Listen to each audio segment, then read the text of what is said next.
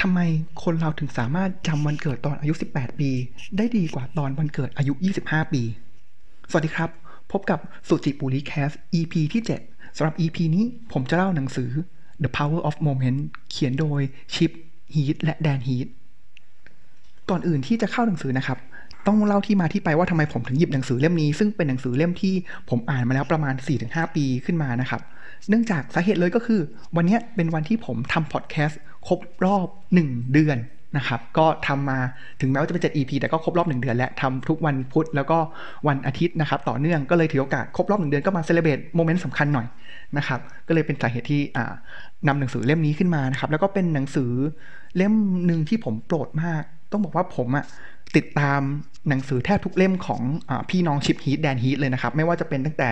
หนังสือเล่มชื่อสวิชซึ่งล่าสุดสำนักพิมพ์วีเลิร์นก็เพิ่งแปลมานะครับ ถึงแม้ว่าเล่มนี้โอ้โหดังมาประมาณ 10 ปีแล้วนะครับ แล้วก็ไม่ว่าจะเป็น Decisive Upstream ต่างๆ แล้วก็รวมถึง Power of Moment เล่มนี้ด้วยนะครับหนังสือแนวของพี่น้องคู่นี้จะเป็นแนวพฤติกรรมศาสตร์แล้วเขาก็จะยกตัวอย่างที่ใกล้ตัวแล้วมันจับต้องได้แล้วมันชัดมากนะครับ แล้วก็มาจับกับ framework ง่าย ๆ ในแต่ละหมวดที่ตามธีมหนังสือนะครับ อะพอมาพูดถึง the power of moment คำถามแรกเลยครับ พอเรานึกถึงคำว่า moment เนี่ย ผู้ฟังนึกถึงอะไรครับอ่าอาจจะเป็นป๊อปอัพขึ้นมา อาจจะเป็นความรู้สึกรักแรก เดทแรกอกหักนะครับ หรือว่าเข้างานที่แรก งานแต่งจบปริญญา หรืออถ้าจะเกี่ยวข้องกับคำถามข้อแรกที่ผมถามถึงนะครับ ว่าทำไมเราถึงจำวันเกิด 18 ปีได้มากกว่า 25 ทั้งที่จริงๆแล้ว25 มันน่าจะใกล้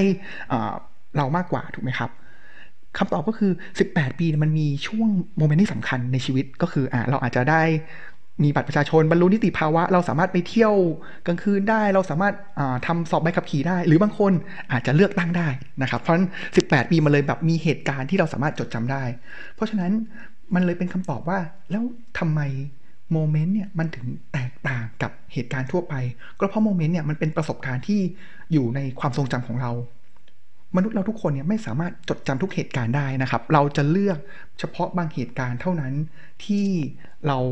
มันสำคัญต่อเราจริง ๆนะครับ และสิ่งที่หนังสือเล่มนี้บอกครับคือโมเมนต์เป็นสิ่งที่เราออกแบบได้นะครับ เพราะฉะนั้นเรามาดูก่อนครับว่าแล้วโมเมนต์เนี่ยมันเกิดตอนไหนบ้างนะครับ หนังสือเล่มนี้แบ่งเป็น3แคตตากรีหลักๆนะครับอลองตามผมกันกันเลย อันแรกครับเขาเรียกว่าเป็น transition หรือมีการเปลี่ยนแปลงนะครับ เปลี่ยนแปลงอะไร เช่นอะจากมัธยมไปเป็นขึ้นเป็นมหาลัยอะมีการเปลี่ยนแปลงนะครับ แต่เดี๋ยวมันจะมีอ่าก็จะมีความเดี๋ยวมันจะซ้อนทับกับอันที่ 2 นิดนึงนะครับ มีการเปลี่ยนแปลง มีการแต่งงานอย่างที่ผมเล่าให้ฟังได้รับทำบัตรประชาชนได้สามารถไปเที่ยวกลางคืนได้อะไรอย่างเงี้ยนะครับเป็นตัวอย่างนะครับอันนั้นถึงคือมีการเปลี่ยนแปลงหรือ transition อันที่ 2 คือ milestone milestone คือไงครับ อ่า ก็เหมือนกับผมว่าอันนี้ตัวอย่างที่ชัดเลยนะครับ ก็คือ milestone ก็คือว่าเราเหมือนผ่อนบ้านอะสมมุติว่าผมผ่อนบ้านใช่ไหมครับครบปกติผม 30 ปี เราก็จะทำอ่าพอเราผ่อนครบ 10 ปีก็เนี่ยถือว่าเป็น milestone หลักอันนึงของเรา หรืออีกอันนึงที่คนมักจะเจอนะครับ เราตอนเราไปวิ่งอะไรเงี้ยครับ แล้วเราก็จะมีการตั้งเป้าหมายว่าอ่าเราจะวิ่งครั้งเนี้ยเราจะวิ่ง 10กิโล สังเกตไหมครับ ในแทบทุกแอปที่เรามีการจับเนี่ยครับ พอเราผ่านไป 50%เนี่ย มันก็จะ pop up ขึ้นมาว่า 50% accomplish ผ่านมาแล้ว 50%เป็นต้นนะครับ อันนี้คือมายสเตนว่าจาก 1 ถึงร้อยเนี่ย เรามาถึงที่ 10 แล้วนะ 50 แล้วนะนะครับ ก็คือดูตามช่วงระยะเวลานะครับอะอันนั้นเป็น transition milestone อันต่อมาก็คือเขาใช้คำว่า pit p i t นะครับ ก็เหมือนเป็นการสะดุดในชีวิต เหตุการณ์ก็เช่นการ ถูกเลิกออฟหย่าร้าง มีคนในครอบครัวบาดเจ็บหรือเสียชีวิตเป็นต้นนะครับ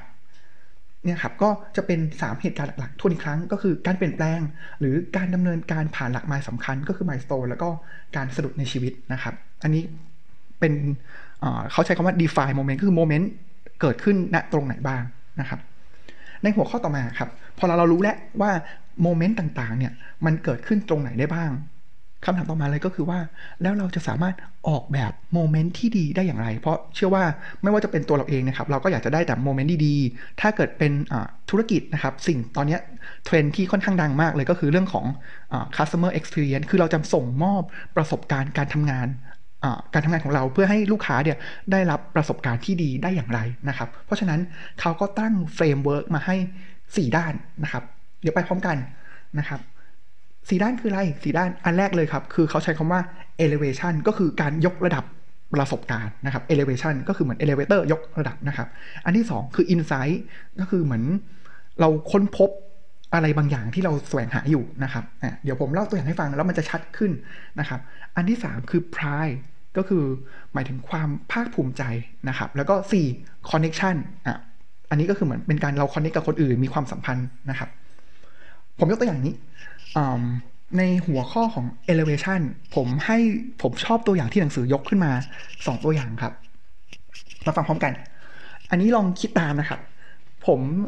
ผมเชื่อว่าหลายหลายท่านเนี่ยที่ฟังอยู่เนี่ยครับน่าจะเคยไปเที่ยวดิสนีย์แลนด์กันมาบ้างแล้วนะครับ แล้วผมเชื่อว่าคำถามแรกเลย ลองนึกภาพ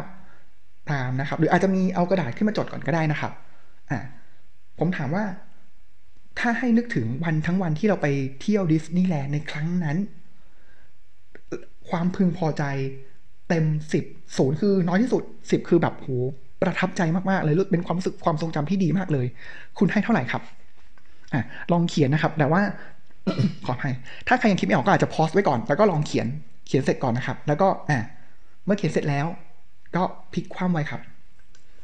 คำถามต่อมาเลย อะผมอยากจะเริ่มอยากจะลงรายละเอียดมากขึ้นเลยครับว่า เมื่อกี้ผมบอกถามถึงภาพรวมของทั้งวันใช่ไหมครับ คราวนี้ผมอยากจะถามเป็นรายชั่วโมงเลยครับ ยกตัวอย่างเช่น ตอนแปดโมงเช้าคุณรู้สึกอยังไงครับ ตอนนั้นคุณทำอะไรอยู่ อาจจะเป็นช่วงที่คุณไปต่อแถวซื้อบัตรเป็นต้นนะครับอ่าข้ามาเป็นตอนเก้าโมงเช้า คุณทำอะไร คุณรู้สึกเท่าไหร่อย่างไร ให้คะแนนออกมาครับ ตอนนั้นคุณอาจจะไปต่อแถวเครื่องเล่นอีกสักเครื่องหนึ่งแล้วก็ไล่มาเรื่อยๆเลยครับสิบโมงสิบเอ็ดโมงเที่ยงไล่ทีละชั่วโมง ชั่วโมง ชั่วโมง ไปจนถึงอ่าปกติแล้วเราก็จะอยู่ตอนพาเลทมาหรือบางบางครั้งเป็นเหตุการณ์สำคัญช่วงเทศกาลก็จะมีจุดพลุจนถึงตรงนั้นนะครับ เมื่อเสร็จแล้วนะครับ อาจจะพอสไว้ก่อนก็ได้นะครับ หรือใครที่ไม่เคยไปดิสนีย์ก็อาจจะเคยไปเที่ยวที่ไหนก็ได้ ที่อยากจะให้ ปรียบเทียบกันแล้วครับว่าความรู้สึกทั้งวันกับความรู้สึกรายชั่วโมงเนี่ยสุดท้ายแตกต่างกันอย่างไรนะครับ เมื่อเราให้คะแนนรายชั่วโมงเสร็จแล้วอ่าต่อมาเลยคือลองเอาในแต่ละชั่วโมงนั้นครับ มาหารเฉลี่ยดูครับ เนี่ยครับสิ่งที่เกิดขึ้นนะครับเขาก็มีการทำรีเสิร์ชอย่างนี้เลยครับ มานะครับ โดยส่วนใหญ่แล้วนะครับ พอเวลาเราบอกว่าความรู้สึกรวมทั้งวันเนี่ยเป็นอย่างไรนะครับ จากรีเสิร์ชที่มีนะครับเขาบอกว่าเฮ้ยคนส่วนใหญ่เฉลี่ยเลยได้ 9.5 คะแนนเต็ม 10 โอ้โห เป็นประสบการณ์ที่ยอดเยี่ยมมากนะครับอะอีกกรณีหนึ่งเป็นค่าเฉลี่ยเหมือนกันครับ ลองเอาค่าเฉลี่ยของค่าเฉลี่ยรายชั่วโมงเนี่ยมาดู น่าแปลกใจมากเลยครับ พอเราเอาตรงนี้มาดูเนี่ย คะแนนมันได้ 6.5 คะแนน เฉลี่ยทั้งวันได้ 6.5 แต่พอเรามองเป็นองค์รวมอะเราได้ 9.5คำถามของทีมนักวิจัยก็คือ เฮ้ย อะไรที่ทำให้คะแนนมันแตกต่างกันอย่างนี้นะครับเขาก็เลยลองลงไปดูรายละเอียดครับอ่าผมอันนี้เป็นตัวอย่างนะครับ อย่างเช่น ตอนแปดโมงก็ให้คะแนนก็มีคนให้คะแนนประมาณสามเฮ้ยโหสามเลยเหรอ เพราะอะไร เพราะว่าเขาอาจจะไปเจอ ขออภัยครับ มนุษย์ป้าแซง ขออภัยมนุษย์ป้าแซงนะครับ หรือว่าอะตอนสิบโมง เขาให้คะแนนสองเพราะอะไรเขาต่อแถวเครื่องเล่นแฮร์รี่พอตเตอร์นานมากนะครับพอเสร็จตอนเที่ยงเมื่อเล่นแฮร์รี่พอตเตอร์เสร็จแล้วเขาให้สิบคะแนน เพราะเฮ้ยมันเป็นประสบการณ์ที่ดีมากเลย แล้วก็เป็นอย่างนี้ครับ อาจจะไปเจอต่อแถวร้อน เจอเหตุการณ์ต่างๆ แบบเพื่อนลูกเด็กเล็กแดงที่ไปด้วยงอแงอะมันก็มีจนสุดท้ายแล้วเหตุการณ์สุดท้ายที่ทุกคนให้สิบแทบทุกคนเลยก็คือ ตอนที่ไปดูพาเหรดแล้วก็ดูพลุเพราะฉะนั้น สิ่งที่เกิดขึ้นนะครับในเคสเนี้ยก็คืออย่างที่บอกเลยครับว่าเราอะจะจำบางเหตุการณ์ที่มันเป็นเหตุการณ์สำคัญได้ แล้วก็สรุปรวบรวมมาเลยเป็น moment นั้นๆของดิสนีย์แลนด์นะครับเพราะฉะนั้นมันอันนี้ครับเขาเลยยกมันสอดคล้องกับทฤษฎีทางจิตวิทยาครับ ที่เขาใช้ชื่อว่า primacy recency ก็คือเขาจะเราเนี่ยมักจะสรุปรวบรวมเหตุการณ์ที่มันสำคัญที่สุด หรือไม่ก็เกิดแบบใกล้ตัวเรามากที่สุดนะครับ implication หรือเอาไปใช้ต่อได้อย่างไรนะครับ ก็เขายกตัวอย่างนี้ครับว่า ในการที่เราจะออกแบบต่างๆเนี่ยครับ สุดท้ายแล้วเนี่ยมันต้องมีจุดที่เรียกว่าเป็น peak หรือยกระดับ elevation คือยกระดับประสบการณ์ให้คนจำได้ แล้วคนจะลืมสิ่งที่จำไม่ได้ ลืมลืมสิ่งเล็กๆ น้อยๆไปฉันใดก็ฉันนั้นครับ ถ้าเกิดไอจุดพีคตรงนั้นเนี่ยมันเป็นจุดที่โอ้โห พังพินาศเลย สุดท้ายแล้วคนก็จะสรุปรวมทั้งวันวันนั้นอะเหตุการณ์ทั้งวันเลย เป็นสิ่งที่ไม่ดีนะครับ อันนี้เป็นเรื่องของ elevation อันแรกที่เป็นตัวอย่างของดิสนีย์แลนด์นะครับ อีกตัวอย่างหนึ่งที่ผมรู้สึกอยากจะเล่าสู่กันฟังมากเลยครับ เป็นเคสจริงแล้วผมคิดว่าโอ้โหมันมันน่าประทับใจนะครับ เคสเนี้ยชื่อว่าโจชีแอนยีราฟนะครับ คืออะไรก็คืออะมีพ่อพ่อลูกคู่หนึ่งครับ เขาไปเที่ยวที่โรงแรม Ritz-Carlton นะครับ แล้ว เจ้าเด็กน้อยคนนี้ชื่อว่าโจชีแล้วโจชีเนี่ย เป็นเด็กที่เออเขาจะเป็นเด็กที่เขาจะมีตุ๊กตายีราฟของเขาเองอะติดตัวไปนะครับ แล้วเด็กเจ้าโจชีเนี่ยครับน้องโจชีเนี่ยเขาติดขนาดที่ว่าถ้ายีราฟเนี่ยไม่อยู่กับตัวเขาเนี่ยเขากินไม่ได้นอนไม่หลับเลยนะครับ เมื่ออเขากลับจากลิสคาวตันสิ่งที่ทั้งโจชี่และพ่อพบก็คือเฮ้ยเขาลืมยีราฟตัวเนี้ย ไว้ที่โรงแรม โอ้โห เด็กก็เลยแบบงองแงแบบกระจองงองแงมากเลยครับ แล้วพ่อก็โทรไปคุยนะครับ ว่าถ้าเกิดจะส่งกลับมาเนี่ยต้องใช้เวลาเท่าไหร่นะครับ เพราะเขาคงไม่กลับไปที่บ้านไม่กลับไปจากบ้านไปที่โรงแรมไปเอาเองโรงแรมบอกว่าต้องใช้เวลาเนี่ยประมาณหนึ่งวันนะครับโหพ่อก็พอรู้อย่างนี้แล้วก็งานเข้าแล้วครับ คืนนี้นี่หายนะแน่นอนครับ เพราะว่า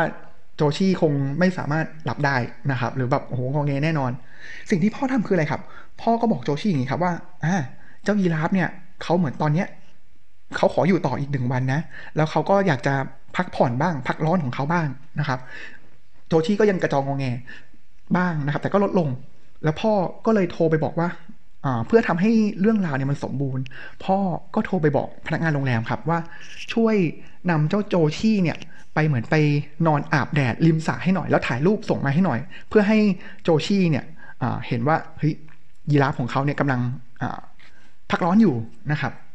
พ่อบอกแค่นี้นะครับก็คือให้นำไปวางริมสระแล้วก็เหมือนถ่ายรูปใส่แว่นดำให้หน่อยอะไรเงี้ยครับ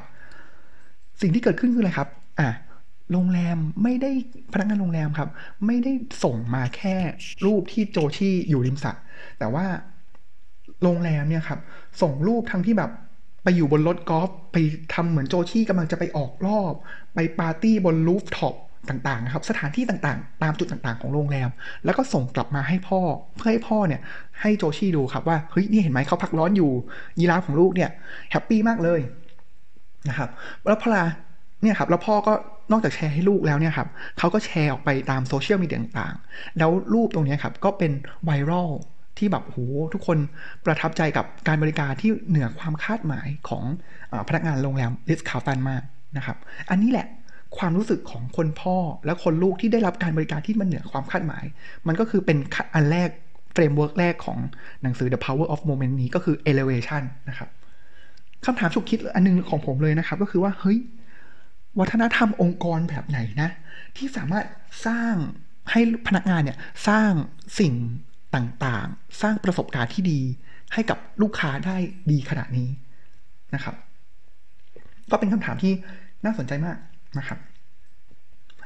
เราจบไปแล้ว อันแรกก็คือ elevation ใช่ไหมครับ ก็คือยกระดับประสบการณ์ อันต่อมาเป็นเรื่อง insight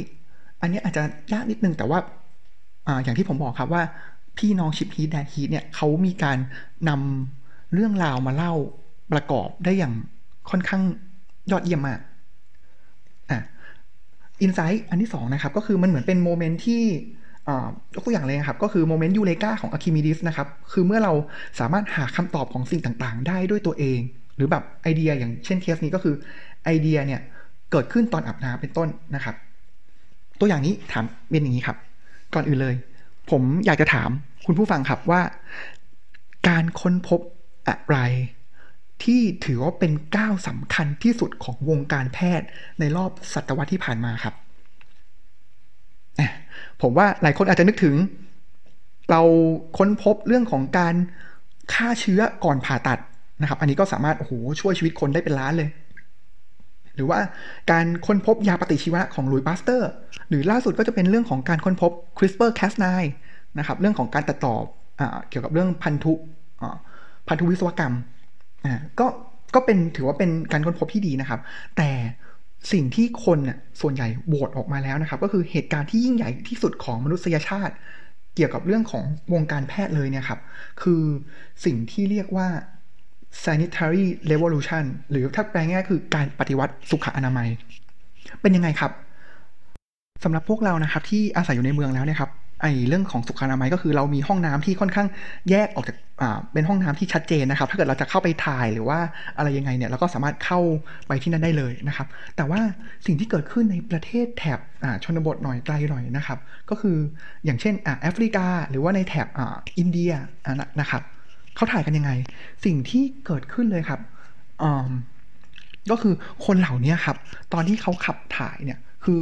ถึงแม้ว่าจะมีห้องน้ำอยู่แล้วนะครับแบบหลายอองค์การอนามัยต่างๆเนี่ยสร้างห้องน้ำได้แล้วนะครับ แต่คนเหล่านี้ครับพฤติกรรมของเขาคือเฮ้ยเขาไม่ได้เข้าห้องน้ำไปถ่ายเหมือนพวกเรานะครับเขาเดินออกไปนอกบ้านเหมือนเป็นชานบ้าน ใต้ถุนบ้านแบบนึกภาพชนบทของเราอะไรเงี้ยครับ แล้วเขาเดินไปที่ไหนอะมีมุมนึกอยากจะถ่ายอะครับเขาถ่ายเลยนะครับ เออเนี่ยมันเป็นสิ่งที่เกิดขึ้นแล้วเกิดขึ้นเยอะมาก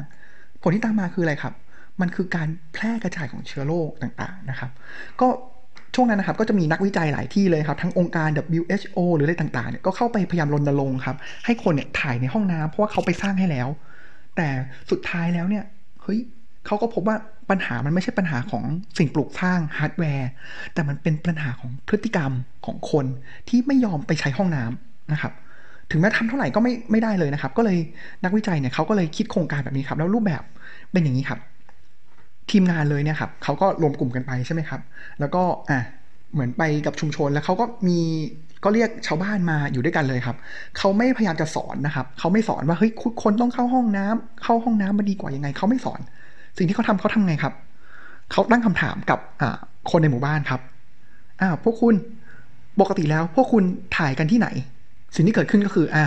ชาวบ้านก็ชี้ไปรอบๆตัวเลยครับ เพราะว่าเออแบบนึกอยากจะถ่ายตรงไหนเขาก็ย่อนถ่ายตรงนั้นเลยนะครับเขาถามต่อครับนักวิจัยถามต่อ แล้ววันนี้ใครถ่ายบ้างอ่าก็จะมีหลายคนส่วนใหญ่นะครับ ก็จะมียกด้วยความอายบ้างนะครับ นิดๆหน่อยๆนะครับเขาก็ถามต่ออีกครับว่า เอ๊ะ แล้วเขาก็ลองชี้ไปครับ เอ๊ะทำไมก้อนนั้นสีเหลืองอะทำไมก้อนนั้นสีน้ำตาลนะครับ ก็อ่าก็เป็นการชวนคุยไปนะครับ คำถามต่อมาเขาถามต่อว่า หมู่บ้านเนี้ยมแมลงวันเยอะไหม แน่นอนมแมลงวันอ่าก็เยอะอยู่แล้วนะครับ ชาวบ้านก็เห็นกันเห็นกันอยู่นะครับ ถามต่อครับว่าปกติอะพวกคุณเลี้ยงไก่กันเนาะแล้วคุณกินไก่ที่เลี้ยงไหมอ่าแน่นอนชาวบ้านก็แง่แหละ ถามอะไรได้โอ้โหเลี้ยงไก่ก็ต้องกินสิ เขาก็เหมือนแล้วเขาก็เนี่ยครับแล้วก็อยู่จุดจุดนี้ใช่ไหมครับเขาก็เดินไปตามจุดต่างๆ พาหมู่ชาวบ้านไปด้วย เสร็จปุ๊บเขาเอาโต๊ะเขาไปที่โต๊ะหยุดที่โต๊ะโต๊ะหนึ่งครับ แล้วเขากางแผนที่ของหมู่บ้านมา แล้วเขาก็ให้ชาวบ้านมีส่วนร่วมครับ โดยการที่นำก้อนหินนะครับ มาวางตามจุดต่างๆ ของแผนที่ก้อนหินนี้ก็คือหมายถึงตัวบ้านของชาวบ้านแต่ละคนนะครับ เสร็จปุ๊บอะเมื่อวางก้อนหินตามจุดแต่ละบ้านแล้วครับ ต่อมาเขาก็ส่งช็อคที่เป็นช็อคสีเหลืองให้ชาวบ้านแต่ละคนนะครับ แล้วเขาก็ถามต่อว่าให้ช่วยขีดหน่อย หรือไปจุดหน่อยว่า คุณถ่ายที่ไหนอะชาวบ้านก็เอาไปแล้วก็เริ่มเป็นอ่าตรงนั้นในวงตรงนั้นนะครับ ก็เริ่มสนุกกันแล้วชาวบ้านก็เอ้ยหัวเราะคิกคักคิกคักโอ้โหแล้วก็จะเห็นว่าทั้งบ้านมีก้อนหินแล้วก็มีขีดขีดขีดจุดจุดจุดจุดจุดด้วยช็อกเนี่ยเต็มไปหมดเลยครับ นักวิจัยทำอย่างนี้ต่อครับ สร็จแล้วปุ๊บสิ่งที่เขาทาก็คือเอาน้ำครับมาเทลงบนแผนที่นั้นครับเพราะฉะนั้นช็อกสีเหลืองเมื่อโดนน้าเนี่ยมันก็เริ่มละลายสีของสีเหลืองเนี่ยมันก็ละลายเต็มทั่วหมู่บ้านเลย ทั่วแผนที่เลยนะครับ มาถึงตรงนี้แล้ว นักวิจัยยังไม่จบเท่านั้นครับ นักวิจัยก็ถามขอชาวบ้านครับว่าเฮ้ยเขาหิวน้ำแล้วรบกวนช่วยตักน้ำสะอาดเนี่ยมาให้หน่อยนะครับอะตักมาปุ๊บเขาก็ถามต่อครับว่า อ่า ทุกคนปกติคุณดื่มน้ำในนี้ใช่ไหม นะครับทุกคนก็ตอบว่าใช่ จากนั้นครับนักวิจัยครับสิ่งที่ทำก็คือเขาก็เด็ดผมของเขาเองเนี่ยมาหนึ่งเส้น เสร็จแล้วเขาก็เดินไปครับ มันก็จะมีมันระแวกนั้นนะครับ มันก็จะมีกองอุจจาระอยู่ใช่ไหมครับเขาก็เส้นผมเส้นเนี้ยปักเข้าไปในอุจจาระนะครับ เสร็จแล้วเขาก็เอาเส้นผมที่เปื้อนอุจจาระเนี่ยครับ เอามาคนในน้ำถามต่อครับ แล้วถ้าเกิดแก้วเนี้ย คุณจะดื่มไหมโอ้โห เสียงอื้ออึงเลยครับโอ้โหมันขยะขยงจะบ้าเหรอโอ้โห น้ำเปื้อนอุจจาระอย่างนี้ ใครจะไปกินล่ะอะเสร็จแล้วพอถึงโมเมนต์ตรงนี้แล้วครับ ทีมนักวิจัยขมวดปมครับเขาขมวดอย่างนี้เขาขมวดบอกว่า ก็เนี่ยขนาดเส้นผมแค่เส้นเดียวที่ผมนำไปจุ่มอุจจาระแล้วมาจุ่มในน้ำเนี่ย คุณยังไม่ดื่มเลย แล้วภาษาอะไรล่ะ กับแมลงวันที่มันมีหกขา แล้วแมลงวันพวกนี้ก็ไปตอมในอุจจาระ เสร็จแล้วก็มาตอมแหล่งน้ำเอาอุจจาระที่อยู่ที่ขาเนี่ยมาตอมเลยเกาะบนแหล่งน้ำหรือไก่เนี่ยที่พวกคุณกินกันเนี่ยอาหารของมันคืออะไร มันก็ไปกินจากอุจจาระที่พวกคุณถ่ายนี่แหละ แล้วพวกคุณก็กินไก่ตัวนั้นเข้าไป โอ้โห จากเมื่อกี้ที่อื้ออึงด้วยความขยะแขยง ตอนนี้กลายเป็นเงียบกริบ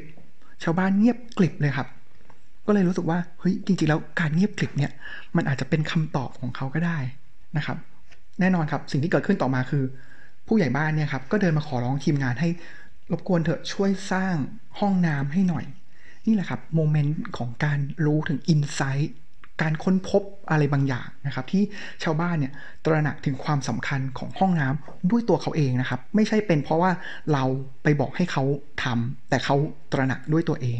นะครับ เพราะฉะนั้นเนี่ยครับเขาทำสำเร็จแล้วหนึ่งหมู่บ้านเขาก็สเกลต่อไปเรื่อยๆนะครับแล้วมันสร้าง Impact ให้กับหมู่บ้านในแอฟริกา และอินเดียบังคลาเทศสีลังกาเนี่ยเป็นล้านล้านครัวเรือนนะครับนี่นะครับเลยเป็นสิ่งที่การค้นพบที่ยิ่งใหญ่ที่สุด ของวงการแพทย์ จาก moment insight เป็นไงบ้างครับ ตัวอย่างมันชัดมากเลยเนาะอะอีกสองอันครับ อันนี้ตรงไปตรงมาและง่ายและก็คือเรื่องของ pride หรือความภูมิใจ หนังสือบอกง่ายมากเลยครับ ทางที่ง่ายที่สุดที่จะทำให้คนภูมิใจ คือการชื่นชม แค่นี้เลยครับ แค่ชื่นชม ถามว่าเขายกตัวอย่างนี้ครับ ยกตัวอย่างอันหนึ่งที่เป็นรีเสิร์ชเหมือนกันเลย เขาบอกว่า ฮ้ยรู้ไหมว่าเขาทำรีเสิร์ชกับหัวหน้างานกับลูกน้องนะครับ จนเขาถามหัวหน้างานครับ ว่าปกติแล้วนะ่ะคุณชมลูกน้อง เต็มร้อยคุณชมเท่าไหร่นะครับขณะเดียวกันเขาก็ถามลูกน้องครับ ว่าคุณได้รับคำชมเนี่ยจากร้อยเนี่ยคุณได้รับคำชมเท่าไหร่ สิ่งที่พบก็คือ หัวหน้างานบอกว่าเขาชมเนี่ยประมาณแปดสิบเปอร์เซ็นเกิดอะไรขึ้นกับลูกน้องครับ คิดว่าแปดสิบเท่ากันไหมครับอะ แน่นอนไม่ใช่ครับ แค่ยี่สิบเปอร์เซ็นเท่านั้นเขาเลยบอกเฮ้ยเห็นไหมดูสิ สิ่งที่ง่ายที่สุดคือการชื่นชม แต่คนที่เป็นหัวหน้าเนี่ยบอกว่าตัวเองชมเยอะ แต่ลูกน้องบอกเฮ้ยฉันได้รับคำชมแค่ยี่สิบเอง มันเหมือนเป็นแกลบตัวนี้อยู่ เพราะฉะนั้นก็เป็นสิ่งที่เราสามารถที่จะนำไปพัฒนาปรับปรุงได้นะครับ แล้วเขาก็มีบอกอีกว่าถ้าจะชื่นชมเนี่ยไม่ใช่แบบเก็บมาหนึ่งเดือนแล้วชม แต่เขาบอกว่าเฮ้ยถ้าเห็นพฤติกรรมอะไรที่มันเป็นสิ่งที่อยากจะชมชมณตอนนั้นเลยครับ นี่แหละครับก็คือเป็นการสร้างโมเมนต์ของความภาคภูมิใจด้วยการชื่นชมนะครับ แล้วก็สุดท้ายเลยครับ เรื่องของการเรื่องของ connection คือเมื่อเวลาเรารู้สึกเป็นส่วนหนึ่งของกลุ่มคนสังคมใด ๆ แล้วเนี่ยครับนั่นแหละครับคือเรารู้สึกว่าเรานี่แหละ เป็น moment ที่ดีนะครับ มีตัวอย่างอันนึงง่าย ๆ ครับ ไม่แน่ใจผมเชื่อว่าทุกคนน่าจะเคยประสบเหตุการณ์นี้เหมือนกันนะครับ เคยเจอไหมว่าเราไปคุยกับผู้ใหญ่ อาจจะไปคุยกับหัวหน้าหรือใครก็ได้ครับ แล้วพอเราเขาพูดอะไรมาสักอย่างหนึ่งอะแล้วทุกคนในวงสนทนาครับ ก็ขำออกมาพร้อมกันครับ แต่พอเรามานั่งคิดดูดีๆครับเฮ้ยมันไม่ตลกอะมันมันเป็นแค่คำพูดประโยคบอกเล่าทั่วไปอะครับ มันไม่ได้เห็นจะตลกตรงไหนเลยนะครับ ผมว่าหลายๆคนน่าจะเจอกับเหตุการณ์นี้นะครับ ถามว่ามันเป็นการเฟกไหมอะไม่ใช่นะครับ หนังสือเล่มนี้บอกนี้ครับว่า การที่คนเราหัวเราะอยู่แบบอยู่ในกลุ่มคนแล้วหัวเราะเนี่ยครับมันไม่ใช่เรื่องของสิ่งสิ่งนั้นมันเป็นเรื่องของตลกหรือเปล่านะครับ แต่ว่ามันมีสิ่งที่สำคัญกว่านั้นก็คือเสียงหัวเราะการหัวเราะของเราเนี่ยครับมันเป็นส่วนหนึ่งของการสร้างความสัมพันธ์ เพราะฉะนั้นพอรู้อย่างนี้แล้วเนี่ยครับก็ลองดูจังหวะดีๆนะครับ แล้วก็สามารถหัวเราะไปกับกลุ่มได้นะครับ เพื่อเป็นการสร้างความสัมพันธ์นะครับอพอเรามาถึงตรงนี้แล้ว ผมเชื่อว่าสิ่งที่เล่าไปเนี่ยครับ ทั้งการสร้างโมเมนต์ทั้ง4โมเมนต์เนี่ยน่าจะมีประโยชน์ต่อทุกๆทท่านนะครับสำหรับผมแล้วที่ผมทำงานฝั่งธนาคารนะครับ ผมก็เลยตระหนักดีเลยครับว่าเฮ้ยการทำงานธนาคารเนี่ยมันเข้าไปมีส่วนร่วมในทุกๆโมเมนต์ ของโมเมนต์สำคัญของคนทั่วไปหรือลูกค้าเลยนะครับ ไม่ว่าถ้าเกิดจะเป็นฝั่งของ transition ก็คือได้รับเงินเดือนใหม่ การกู้บ้านหรือว่าอะไรต่างๆนะครับ หรือว่าจังหวะที่ผ่อนบ้านไปแล้ว ครึ่งทางสัญญาเงินสัญญาเงินฝากประจำครบอะไรเงี้ยครับเพราะฉะนั้นธนาคารเนี่ยก็เข้าไปมีส่วนร่วมกับทุกๆโมเมนต์สำคัญ เพราะฉะนั้นคำถามที่ผมอยากจะฝากทุก ๆ ท่านไว้นะครับ จากหลักการตรงนี้แล้วเนี่ย พวกท่านเนี่ยสามารถที่จะสร้างโมเมนต์สำคัญให้กับตัวท่านเอง หรือคนในรอบตัวได้อย่างไรนะครับสำหรับวันนี้ก็ขอขอบคุณที่ติดตามกันมานะครับ แล้วก็เป็นตอนที่ค่อนข้างยาวมากเลย แล้วก็หวังว่าน่าจะมีประโยชน์นะครับสำหรับวันนี้ สวัสดีครับ